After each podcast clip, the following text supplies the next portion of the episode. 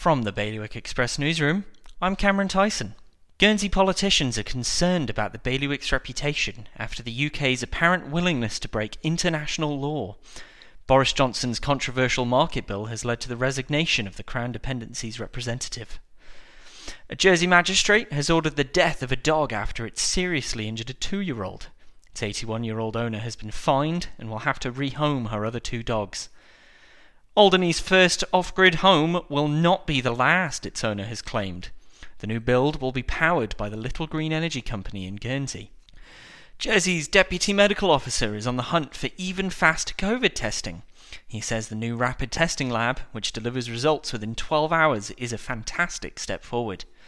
For more on all of today's stories, visit bailiwickexpress.com. Your weather? Sunshine with a light breeze and highs of 24 degrees. That's Bailiwick Radio News, sponsored by HR Now. HR Now is Jersey's leading provider of outsourced HR services. It's their guiding principle to deliver HR solutions that are fully compliant, creative, and commercially focused. HR Now, your one stop shop for anything HR related. See hrnow.je.